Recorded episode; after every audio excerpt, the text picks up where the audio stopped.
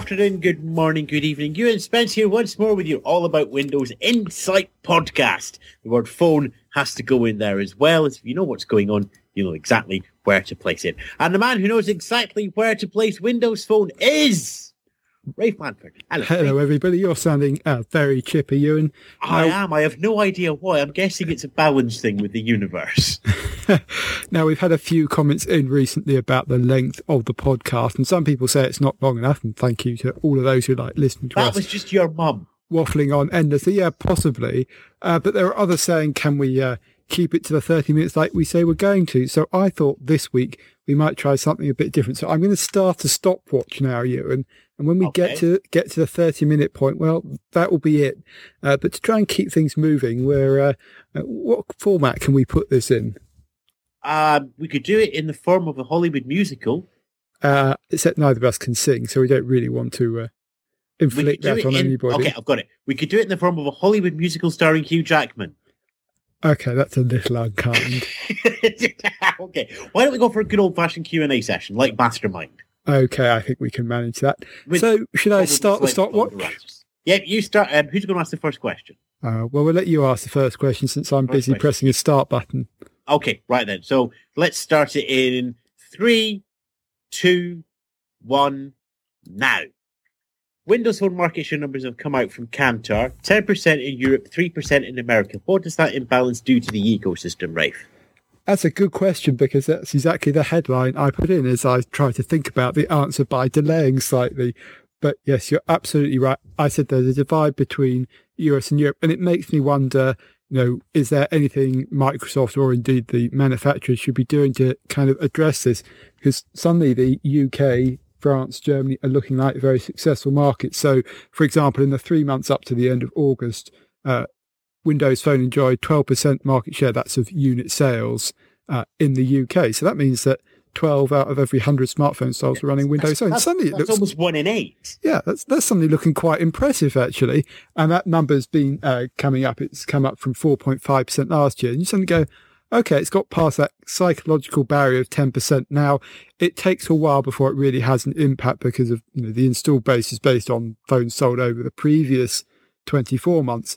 But you can imagine if that figure is sort of maintained for the next year or so, or even increases, suddenly Windows Phone is going to have pretty substantial market share in the UK market. Uh, and you actually see a similar pattern in uh, France, it's 10.8%, Italy, it's 9.5%, Germany, it's 8.8%. So as a result, as you say, the EU5, the big five EU markets are 9.2%. Now, you know, don't get too excited about that because there are some European markets where it's doing less well, but I think those are generally seen as indicator markets and others will follow. Um, there are some exceptions like Spain, for example, which is only at 2.2%, massively dominated by Android. And actually, you know, iOS doesn't do very well there. Um, but we're actually getting to the point where uh, Windows Phone is close to iOS in a couple of big markets. Uh, I think that's going to change in the next few months, obviously, because iPhone 5S and 5C has come out but it'll be interesting to see just what happens with that that balance. But you, you flip it on its head when you look at the US market. It's uh, the market share is three percent according to this uh, Kantar data. That's up a bit from last year, but not very much, just a half percentage point or so. If you look at China, it's actually gone down from 4.7 to 2.1%. So there's this idea that, you know, quite a bit of success in Europe, but it's just not really finding traction in, in the US a lot of this seems to be about the fact there's the low end devices are selling well in Europe. And those low end devices, because of the way the, the market is structured in the US, uh, don't sell in quite the same numbers. You know, because basically uh, a lot of people on contracts and that's how they buy their smartphone. And it's actually because you pretty much have the same monthly contract, whatever smartphone you get, you're more likely to get a more expensive device. You kind of make the most of your device subsidy. Uh, there are a few exceptions to that and people will know about you know, T-Mobile, getting rid of subsidies and all that kind of thing. But that's the general pattern. Whereas in Europe, you have a much bigger uh, pay-as-you-go or prepaid market. And as a result, you do see sales of the devices like the Lumia 520, but also the 620 kind of off contract. And even when it's on contract, you will actually pay a kind of a contract price per month that reflects the expense of the phone you got. So get something like the 1020. Yeah, you'll be paying top whack, maybe 35 plus a month. But if you go for know, a 620 or 720, you can very easily be on a contract between 15 and 25 pounds a month. And that's true elsewhere in Europe. So I think that's why there's that divide. Uh, I don't think there's an easy answer other than that Microsoft has to keep pushing in the US and devices like the Lumia 1020 and, and more to come will help. But it, it, it's hard to see how they of break through in a, in a big way without having a device that really stands out. And uh, you know, I'm going to turn this question around and ask you, and in a minute, what, what you think the answer is here. But it does make me think that sometimes uh, Microsoft seems to be a bit too US centric in some of its thinking, uh, particularly with regard to services that seem to work on US Windows Phone devices and don't work elsewhere. In the UK, we have something of a halfway house. We kind of get treated reasonably well, but there are, are parts of Europe that don't get the services quickly enough. And it's getting to the point where Microsoft is going to be selling many more devices in Europe, so maybe should pay a bit more attention there, um, you know, to kind of play to its strength. But uh, since it's me been talking for too long, in fact, almost five minutes, I'm going to turn this question round here and sort of say, is there something uh, Microsoft and its hardware partners can do to sell these devices in the US, particularly bearing in mind it's probably going to have to be towards the high end of the market? Well, I think, first of all, we have to realize that they're actually in a really awkward situation with these market shares. Um, Bruce Henderson's Economic Rule of Three, paper published in 1976, followed up by Tretton Sothoda 2002, who says I can't be as intellectual as Rafe. Um, there can only ever be three major players in a mature market. I think we have to regard smartphones as a mature market now. And when you go from a consumer point of view, those are Apple and Samsung. And unfortunately for BlackBerry, it's now well, Nokia two weeks ago, so Microsoft, Nokia, whatever. But the thing is, you're only classed as a major player roughly if you're at about the 10% level. Um, anything below 5%, you're regarded as a niche player and can comfortably survive.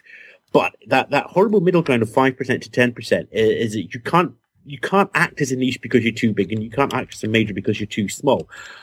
Microsoft in, in has got Windows Phone into the major player part in the EU5 and arguably in the BRIC countries as well, or at least they will be there in the next two or three quarters. There, are, so you have the point where you have a strategy that you have to be a major player in Europe and you have to be a niche player in America, uh, and you're trying to present one vision of Windows Phone. It is fundamentally not going to work. Um, Microsoft have to get US market share to 10% as quickly as possible so they could unify marketing and messaging strategies for the platform and then push together. Honestly, I have no idea. Uh, um, I, I, you, you know, it's going to have to be a high end device. It's going to have to be specced out. They put the money down on the 1020 uh, to try and work the camera phones, um, and you know that does get the attraction. And you want to try and get halo effect with things like the 925, 928, 929, and so on and so on. But they're going to lock themselves up for six months with this purchase by Microsoft. Um, so they're going to lose six months of traffic, even though they've got Nokia's portfolio in the background. Um, the only suggestion I can make is the Tiger team. They they literally treat this um, in the same way that you would treat uh, the the problem of uh, market incumbency uh, and the innovator's dilemma, which is you take a very small team in Microsoft, you say there's a shed over there you're going to go in there and you're not going to give a flying two hoots about the rest of Windows Phone. Your job is just to do whatever it takes to work in America, even if it upsets everybody else inside Redmond.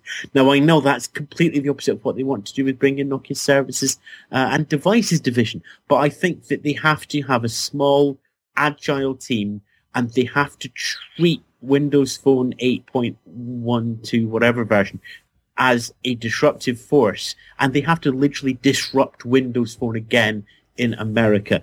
They've Nokia have done their best uh, to to break America, and they've got three percent. So asking the same team to do the same again uh, is not going to happen. Uh, asking the same team to do a different thing will will be their second choice of options, which didn't they rejected the first time. So I think it needs an incredibly disruptive internal force from Microsoft. And with all the focus on a change of CEO, with a change of department, with the adoption of Nokia, it would be a very, very courageous decision from a VP in Microsoft to take that challenge on. But if I had to do anything, that's what I would do. Silence. I was waiting for a question. Oh, right. Okay. I was thinking you might have come back on that. You know, well, okay. I'll, I'll, I'll come back. Uh, I, uh, no, no, no. Stop there. I've just got, I've stunned Rafe into silence with one of my strategy points. That's going up on a frame on the wall. yes, stunned into sight. I mean, I, I don't think the sort of targeting, doing things separately approach is something you can afford to do now. I think it has to be integrated. But as I said, I think a lot of this is actually just down to the structure of the US market, and there is no easy answer other than you have to keep pushing, you have to make the devices attractive. I think cost might be one way to go, and that's something Microsoft could potentially do, you know, cut its margins in the US right back. But also, it is going to have to bring it on some other manufacturers, and we've uh, heard some interesting things in the last week about that. So we might might have that as a, a question later on. Um, but you're right. This, you know, it, it, it needs to get to ten percent. That's that's really going to matter versus being uh, niche. So I better let you ask a question now, Ewan. Indeed, yeah. I think I've got one that's on a similar vein on that, one, so we can at least keep some sort of semblance of flow here. On a scale of one to really silly, an HTC dual booting Android Windows phone. Ah, uh, there you go. Picked up on the uh, so hint I was getting at there. I know, I know. That's why I get paid a very small monthly check. yes, this is a kind of a rumor that's come out that Microsoft is talking to HTC about using Windows Phone as a second option on its Android devices. Now, there weren't very many details about this, basically because it's a rumor and there's nothing official here. Uh, but one assumes that there are talks going on. I actually think this is as much about Microsoft talking to HTC saying, please keep producing Windows Phone devices despite the fact we've just bought Nokia's device business. We really need you. And they're kind of probably exploring ways of making that happen. And there was various talk about maybe the license fee could be uh, reduced or perhaps even down to nothing, which I think would be quite a canny move at this point. I think Microsoft needs to realize how critical it is to have others involved. If that's I mean, this... and let's be fair, even if they ask for ten dollars license fee from HTC, they're only going to get three thousand and seventy dollars next month, aren't they? Uh, well, that's maybe a little unkind. Yeah, HTC have just uh, had a pretty horrific uh, corporate loss uh, for the first time in their public history. Well, I, I say horrific; it's actually not that bad. Um, they lost. Uh, let's just see if I can find the numbers. Sixty-three million pounds on uh, sales of about 992 million. But uh, you know, people are talking about it as significant because it's the first loss, and they've been going downhill for a while. I mean, that's really about their Android business. But uh, you know, this this rumor of you know Android as a second option, or rather Windows Phone as a second option on their Android device is interesting. There's a couple of ways this could be implemented. The one that was immediately kind of jumped on by, I think, you know, geeks and people who like this sort of thing is the idea of dual boot. But honestly, I don't think that's very likely at all, quite apart from kind of some of the legal and technical challenges. I, I just don't think it has a great deal of uh, mass appeal. I, of course, there's, you know, a few tens of thousands of geeks who would love the idea of something like that, but in the consumer market, I don't see the appeal. But what it might mean is kind of reusing the Android devices kind of directly. And so, uh, apart from maybe uh, an extra Windows Phone logo on it rather than the Android button or, or some kind of branding, you'll see, you know, them come into the shops at the same time. One is an Android phone, one's a Windows Phone device. Uh, you know, and there's a possibility of that happening. I mean, if you look at the chipsets that HTC have used in some of their recent Android devices and kind of purported upcoming Android devices. It is the Snapdragon based SoCs and things like that, which theoretically at least can be used on Windows Phone. And with the GDR3 release coming up, they're also going to support the higher resolution screens, so 1080p and things like that. So theoretically possible, but I suspect this is a way of exploring how um, HTC can continue to create Windows Phone devices without the full expense of having to sort of do a separate device rather than anything like uh, dual boot. And it'll be interesting to see what Microsoft is willing to do in order to make that happen. And it could be, you know, something like the platform support payments it gave Nokia, or it could be reducing the royalty fee um, on, you know, licensing Windows Phone. I think they'll do everything they can to keep HTC on board. They've been one of their longest term partners uh, in the manufacturers in, in, mobile terms. You know, the original Windows uh, mobile devices came from HTC. And so that kind of history, I don't think they'll want to throw away. And I think, at least in the short term, it's vitally important for them to keep other manufacturers on board. It's always going to be difficult when they're, you know, buying Nokia's device business. Um, but they need all the help they can get in the Windows phone space. And you know, whether it's viable long term, you know, what pattern that will take, it, it's harder to say. But I can't help but feel that um, Microsoft will want to keep as many manufacturers producing Windows Phone as possible. And, and so these, this kind of HTC rumor is part and parcel of that story. the other thing that strikes me is if it's dual boot, how do you count market share? I mean, does that mean that market share will be of 107%? Well, presumably there'll be some way of judging usage. As I said, I, I, think dual boot's very different. I mean, just from a technical point of view, um, you have to think about, well, do you have double the storage because, you know, the storage pattern isn't the same across the two platforms? You know, and that obviously increase the cost of the device. There are subtle differences. You have to sort of pay money uh, for kind of the legal fees and testing. I mean, operators, for example, probably wouldn't like this because it's going to have higher support costs and higher training costs. And so, as much as I might personally think, "Ooh, uh, a dual boot device sounds kind of interesting," no, it, it, it, seems to me very unlikely to happen. It's probably going to be one stage back, really. Is it? as it leaves the factory, it could be either things, and when it leaves, it will be Android or it will be a Windows phone. Yeah, I, I think that's right. So uh, that makes that makes sense to be honest, because we're back to the sort of commoditization of hardware, and if Microsoft can get HTC to do that, then the Chinese manufacturers, for example, might be fine just find a copy of Windows Phone, drop into their lap, uh, uh, and and so on. And you start to get some more interesting plays again. And this comes back to my uh, editorial a week or two ago, I, I suppose. So Microsoft should switch to a freemium model.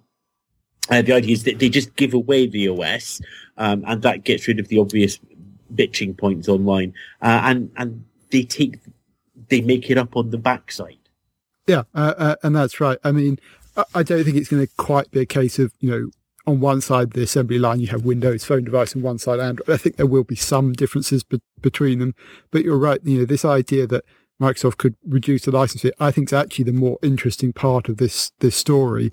And you, I mean, you called it the freemium model. I mean, yes, there are potential to make up revenue on the backside, or even at this point, you go, it's more important for them to be present in mobile and then sell the services. Woo, woo, woo. Yes, that right. That there. That's worth more than the 72 million in the bank that it would cost you to make it free. Yeah. And, and of course, the interesting part of this is, you know, people talk about you know, Windows Phone having a problem because it's got this cost associated with it. Now, Windows Phone actually has certain patent protections as part of the license fee, i.e. you're and, getting a license from Microsoft, and Android doesn't. So if this does happen, potentially Microsoft's Windows Phone could be less expensive for the manufacturers than doing Android because of these kind of patent fees. I mean, it's not a simple case of just, right, Android's free, Windows Phone costs $30 or, or whatever it is. So it could even be that Microsoft says, right, we're reducing the license fee in half. And if you're selling a device less than $150, you get it for five bucks. At that point, it's actually going to get pretty close to some of the fees that uh, manufacturers are currently paying Microsoft and others uh, to license patents for their Android devices. Uh, you know, so I don't actually think it's necessary for Windows Phone to go free altogether. Um, but uh, it does seem that there is this perception problem that it, it, costs more. And I think we can assume from what uh, various manufacturers have said, there is actually a real cost burden to creating uh, a Windows phone device. And as you said, I mean, partly it's that easy availability of Android that you know, spurred many, many Chinese, Indian, and other Asian manufacturers to kind of create Android devices just off the shelf. They could download the source code, they could get into it very quickly, very easily. Um, and, you know, part of these rumors also say that Steve Ballmer and other executives are talking to Chinese manufacturers. And the fact that they need to kind of go through that process and it's a, not exactly long winded, but it takes a while to set up those agreements maybe means that, you know, the, it's less easy to get that Windows phone prototype device created. Whereas you, you uh, a lot of the Android device creation that goes on now happens without Google even being particularly aware of it. And it's only when it comes to, we want to get this device Google certified. And of course, lots of devices out in China aren't even doing that. So, uh, you know, Windows Phone is a different fish. And so, it, you know, you, you can't compare the two directly, but you know, clearly Microsoft has to uh, compete against that. And so it needs to be aware of it to some extent. Okay. Question for me? Question for you. Okay. Let's go on to something a little bit lighter. You've been playing a number of games and uh, apps recently. Um, so let's have a, a bit of talk about some ones that have caught your eye in the last week or so. Let's start with Tetris Blitz then, uh, because this is a really good way of playing Tetris, smothered and destroyed by freemium. Um, it's a game that at every single point reminds you that you can buy boosts to increase your high score, that you can buy extra ways to help play the game. Like, you know, normally when Tetris, you can see the next three pieces. Yeah. Yeah. Well, well, if you want to see them, you have to buy an add-on, which is three pounds. If you want to hold an extra piece, it's another three pounds. Um, which I suppose brings you up to the price of the game. But then you realise that just to get sort of basic Tetris experience, you're at eleven pounds already. And because so much of it is based on high scores online, it's a timed game of Tetris. It's however many points you can score in two minutes. Um, you can either just play without the freemium stuff, and you maybe score about hundred thousand, maybe one hundred fifty thousand in a good game or you can load up on the boosts, score 500,000, top the highest score table of all your friends and Facebooks, if you're willing to give EA a shed load of money. Um, this is freemium done wrong. Um, and it's a perfectly good example of what not to do. It just makes me feel dirty playing it. And, and what really upsets me um, is that EA's other game that came out in September, um, which is clearly freemium, which is The Sims Free Play, is also freemium but it's freemium done in a way that you never feel that you have to buy the money. You don't feel unclean, cheating. Um, cheating is the wrong word. It's increasing the gameplay to create a better player experience that allows them to work at their own levels. uh, and you can imagine a farm animal in there and the effort it produces. But it worked fine. You know, you could bring in extra coins, but you could always grind up quite happily. So there are two ways of doing freemium, both from the same publisher, both are available in the last two or three weeks, um, showing the good and the bad uh, on the side of freemium. So um, it's always interesting to see. We've had a nice run of games as well. Uh, I think we had one released every week throughout September. Um, okay, an update to the, the God Simulator at the start of uh, this month doesn't really count as an update, but does count as an update for all those new people to the platform. So again, keeping a regular schedule on the Xbox Live titles, making sure that we have a mix of freemium, um, paid downloads, games that just played forever uh, for, for, either for free or or on the standard purchase cost is good. Uh, and the one probably to flag up is the fact that Wordament has jumped over to Android as well as having jumped to iOS about seven or eight months ago now, I think. Um, Xbox as oh sorry ooh, interruption from Rafe. Well, I was going to say Wordament was kind of the big name game that was famous as being exclusive to to Windows Phone, and it's a fantastic game, uh, and indeed it's just sort of got a, a native Windows Phone 8 version as well. Indeed, yes, mostly mostly to support the size resolution, but also just to make it just that little bit smoother and sharper as well. I'm interestingly watching the Xbox Live sort of ecosystem spread out to the other platforms. And it's a smart thing to do. Windows Phone, as we said, top of the show, doesn't have that market share uh, at the moment, especially in America, where most of the money from gaming is made. So if Xbox Live is to continue, it needs to be on other platforms as well as Windows Phone. And if you're using something like the Unity engine, um, then it's very easy to cross-port. Uh, I went into this more depth uh, on Tuesday morning back on the website in terms of why I think they've expanded out. But I think it's to create a wider base for Xbox, and Windows Phone will reap the benefits of that basically it's trading the exclusivity away to get the volume, although the volume might be on Android and iOS. Yeah. Yeah, no, that's good. I mean, uh, I think this point of, left.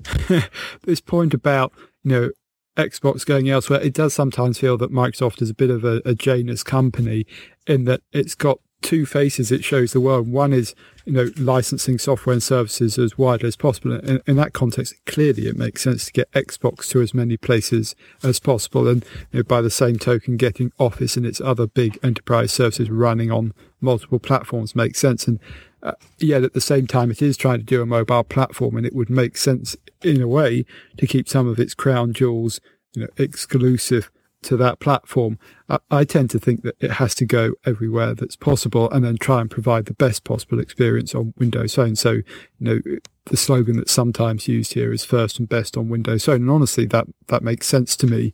I mean, you do see some commentary that's critical of Microsoft's effort in mobile and saying essentially they should give up on trying to do their own platform and you know, build on top of Android and iOS 10. You know, they've already lost the platform war on mobile. You know, they should uh, go to Android and build on top of that. You know, it doesn't necessarily, uh, some people even say, you know, do their own Android device. I, I think honestly, it's far too early to call that. And I think it's a bit um, short sighted to sort of make that argument. I mean, it's an interesting debate to, to start having. Um, but I think what is clear is that Microsoft should make an effort to deliver the best possible experience on other platforms as well, but then say, you know, you're going to get the Microsoft experience best on Windows Phone. And you see that if you're using something like a, a Windows 8 computer, a laptop, particularly with a touchscreen, the commonalities that you start seeing with Windows Phone are quite notable, and that's only going to become even more true. And I think actually that's you know uh, commonality of experience is actually something that Microsoft have talked a, a, lot. You know, the Windows everywhere idea, yet it's yet to really come to fruition. And I think people have been rightly you know skeptical about Windows 8. But once you start using that all together and you, you then apply it to the tablet as well and potentially other devices, you know, the Xbox underneath your TV, it's a pretty compelling solution. Now, there's a lot they need to get right, and there's a whole load of execution implementation questions. Uh, but I think this you know, Xbox on other platforms debate is kind of uh, part of this. And, you know, just as we see uh, Google putting its services everywhere, well, except Windows Phone, um, talking which we've had that so YouTube update. So I guess we should mention that as my uh, app update is YouTube has come back, but this is part of the ongoing saga between Google and Microsoft. And actually, it's been implemented as a web shortcut again, just like it was in its first version. So we wave goodbye uh, for now to the kind of rich client version. That wasn't working after Google revoked the API. So Microsoft had to do this, but clearly the kind of negotiations between Microsoft and Google haven't borne fruit. And so as well, consumers suffer. In the meantime, go and download Prime Tube or one of the other third party YouTube apps. You know, they work just fine. Uh, the other app I just wanted to highlight very quickly was that Zinio has actually been updated to support 512 megabyte devices. Now, this is the app that lets you read magazines essentially on your Windows phone device. It has a huge range of titles, more than 5,000 titles. It's now available in about 20 countries or so. Uh, but when I did a feature recently on sort of support for apps uh, on 512 megabyte devices, we found the number was pretty small, 0.24% or so but it's really all about games, and that still applies, and it's particularly the older games. The, the new games coming down the pipeline do tend to be working on these lower round devices, but Zinio was one of the few apps that I felt was significant that didn't support these 512 megabyte devices, and now it does. It's a pattern we've seen a couple of times now. Um, apps and games come out not supporting 512 megabytes, and then supporting it later on. Quite why they can't get it right first time round, I'm not sure. But uh, Microsoft Halo is a good example of this, as is their Fresh Paint app, and uh, and now Zinio. So there's been quite a bit of app activity that's sort of raised a few eyebrows. Um, so I think that, that summarised that question quite nicely, doesn't it, Ewan? It does, yes. And we've got four minutes to go for one final question. Okay. Okay, and it is this. What's the silliest bit of advertising you've seen in the last week? Ooh, that's quite tricky. There's been a okay, lot about of advertising smartphones. about smartphones. Well, yeah. let, us make it a bit more specific and say, you know, what sort of uh, promotional stuff have I noticed recently for kind of the Nokia Lumia 1020 because that's kind of the device of the moment. And there's been things like a parachute jump in Dubai to kind of have that the device arrive. I guess that's ahead of Nokia World, which is happening in Abu Dhabi on October the 22nd. But there's also been a big push in the UK. Homeland, kind of the TV series, has just started in the UK, and there's Lumia 1020 advertising all over that. It's kind of sponsoring the program, and there's ad breaks running uh, in between the different sections of the uh, program as well. But also, the 1020 seems to be in a lot of newspaper adverts. It took over the Evening Standard. It had a, a wraparound advert. I wouldn't say any of these are, are particularly silly, but it's interesting to see it getting a really, really heavy push. It's probably the biggest push I've seen on a, a Windows phone device in the UK um, ever. Uh, it, it's partly because it's very distinctive. They're using the yellow uh, Lumia 1020, and so those adverts do tend to stand out and catch the eye.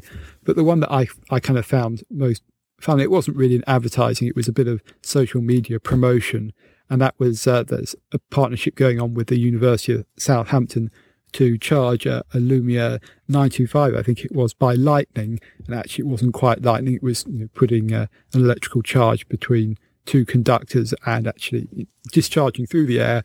And then the Lumia 95 was able to pick up on that and start charging. And it was actually more than anything else a testament to the quality of the charging circuits that Nokia using their devices. It was able to kind of convert that and actually make use of it. And so that matters because when you've got a very dirty electrical uh, current, I, you know, it's not stable. Um, theoretically, at least, that can ruin your device or upset the charging circuits. And yet, uh, the Nokia device, it seems pretty high quality components. I guess this is part of the Nokia hardware story, but did catch my attention. And it's a, a, real genuine bit of research that's going on, but it was also being used by Nokia on their conversations blog and in their social media feeds as kind of here's a cool Friday thing that we're going to share and hope everyone retweets to give us a bit of promotion. I think they've ready how to make viral video. They're trying to make their attempts as well. Um, I've got about 90 seconds left on this one. Um, I, I'm watching Elementary uh, which is CBS's take on the Sherlock Holmes legend, which is far better than the BBC version. No, it's not. Uh, yes, it is. Yes, it is. And we don't have time for that. We could do that off mic. Jonny Lee Miller is far better at being Sherlock. He's more human for a start. And I just love the fact that very occasionally, um, when they need to call up some security footage or anything, suddenly Windows 8 RT appears.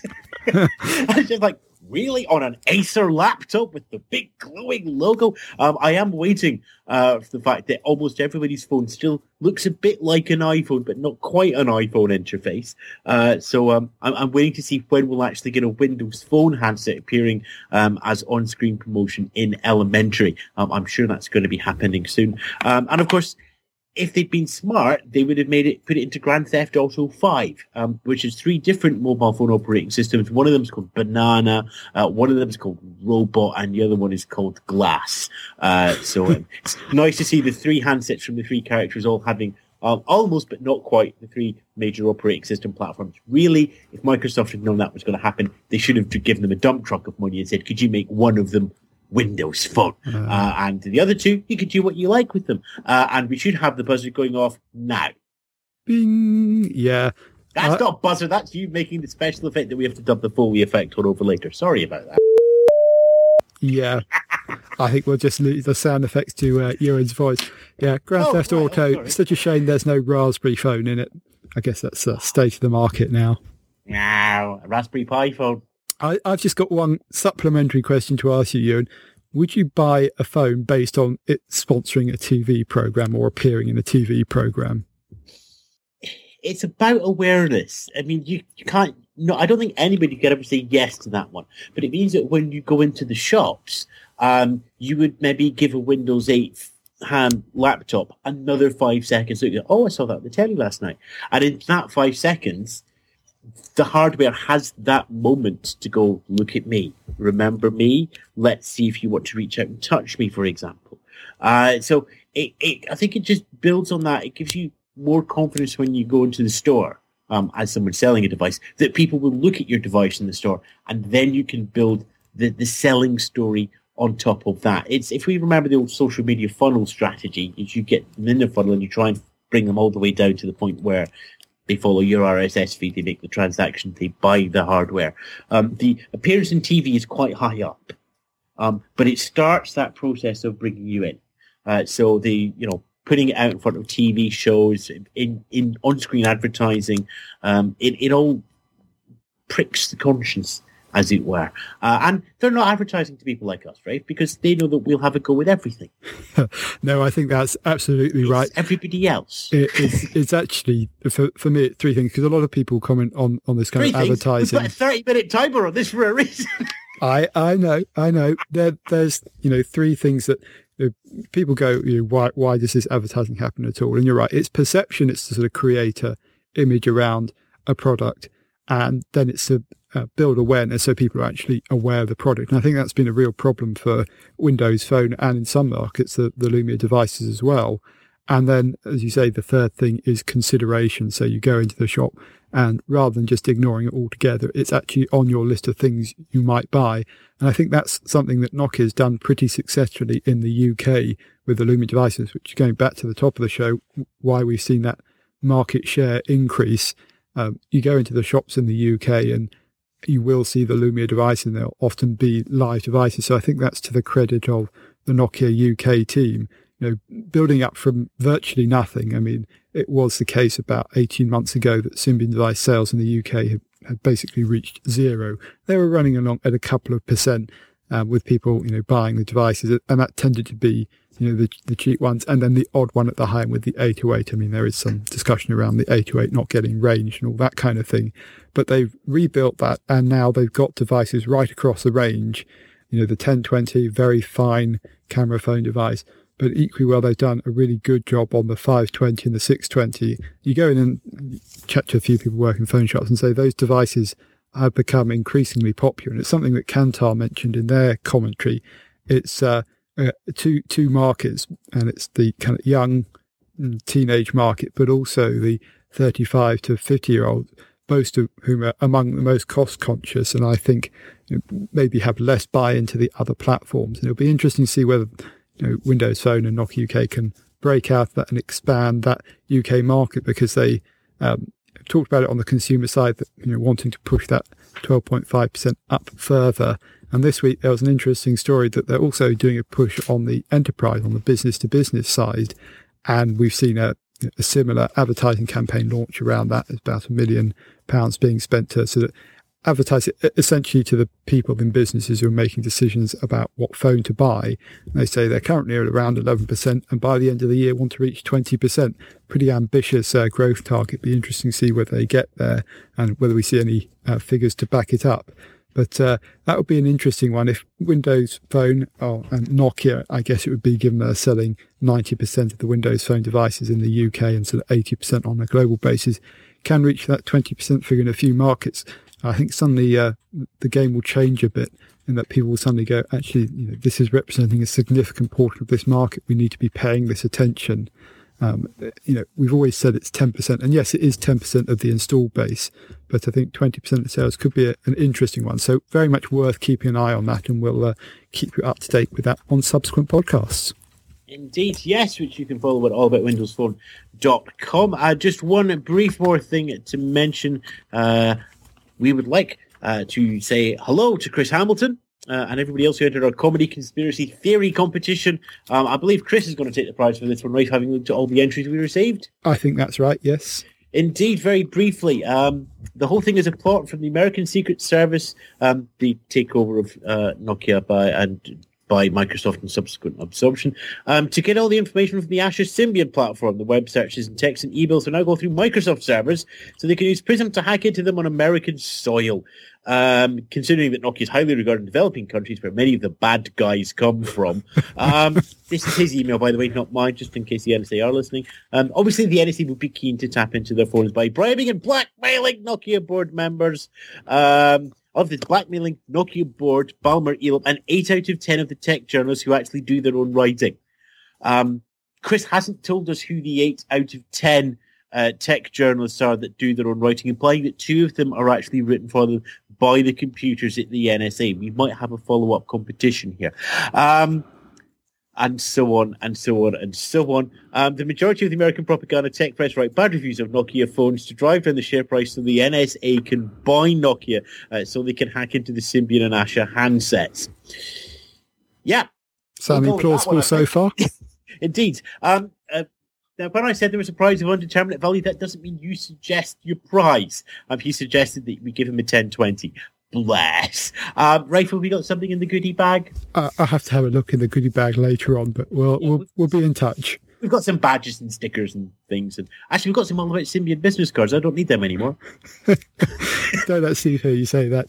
Ah, uh, yes, conspiracy theory, because obviously they've been bots. We Speaking do that, um, thanks all very much for your comments. They are entertaining. We love taking them uh, in and reading them. Uh, Chris, uh, we'll be in touch to get some uh, more details uh, from you. In the meantime, keep heading back to the website, allaboutwindowsphone.com. Comments are welcome. And we'll be back again in the next podcast with Rafe, uh, allowed more than a 30 minute window to actually espouse his theories of why the takeover was actually a good thing uh, and all the fun and games uh, that you've come to expect on the Insight podcast. Ray, thanks for your time. Thank you, Ewan, and thanks everyone for listening.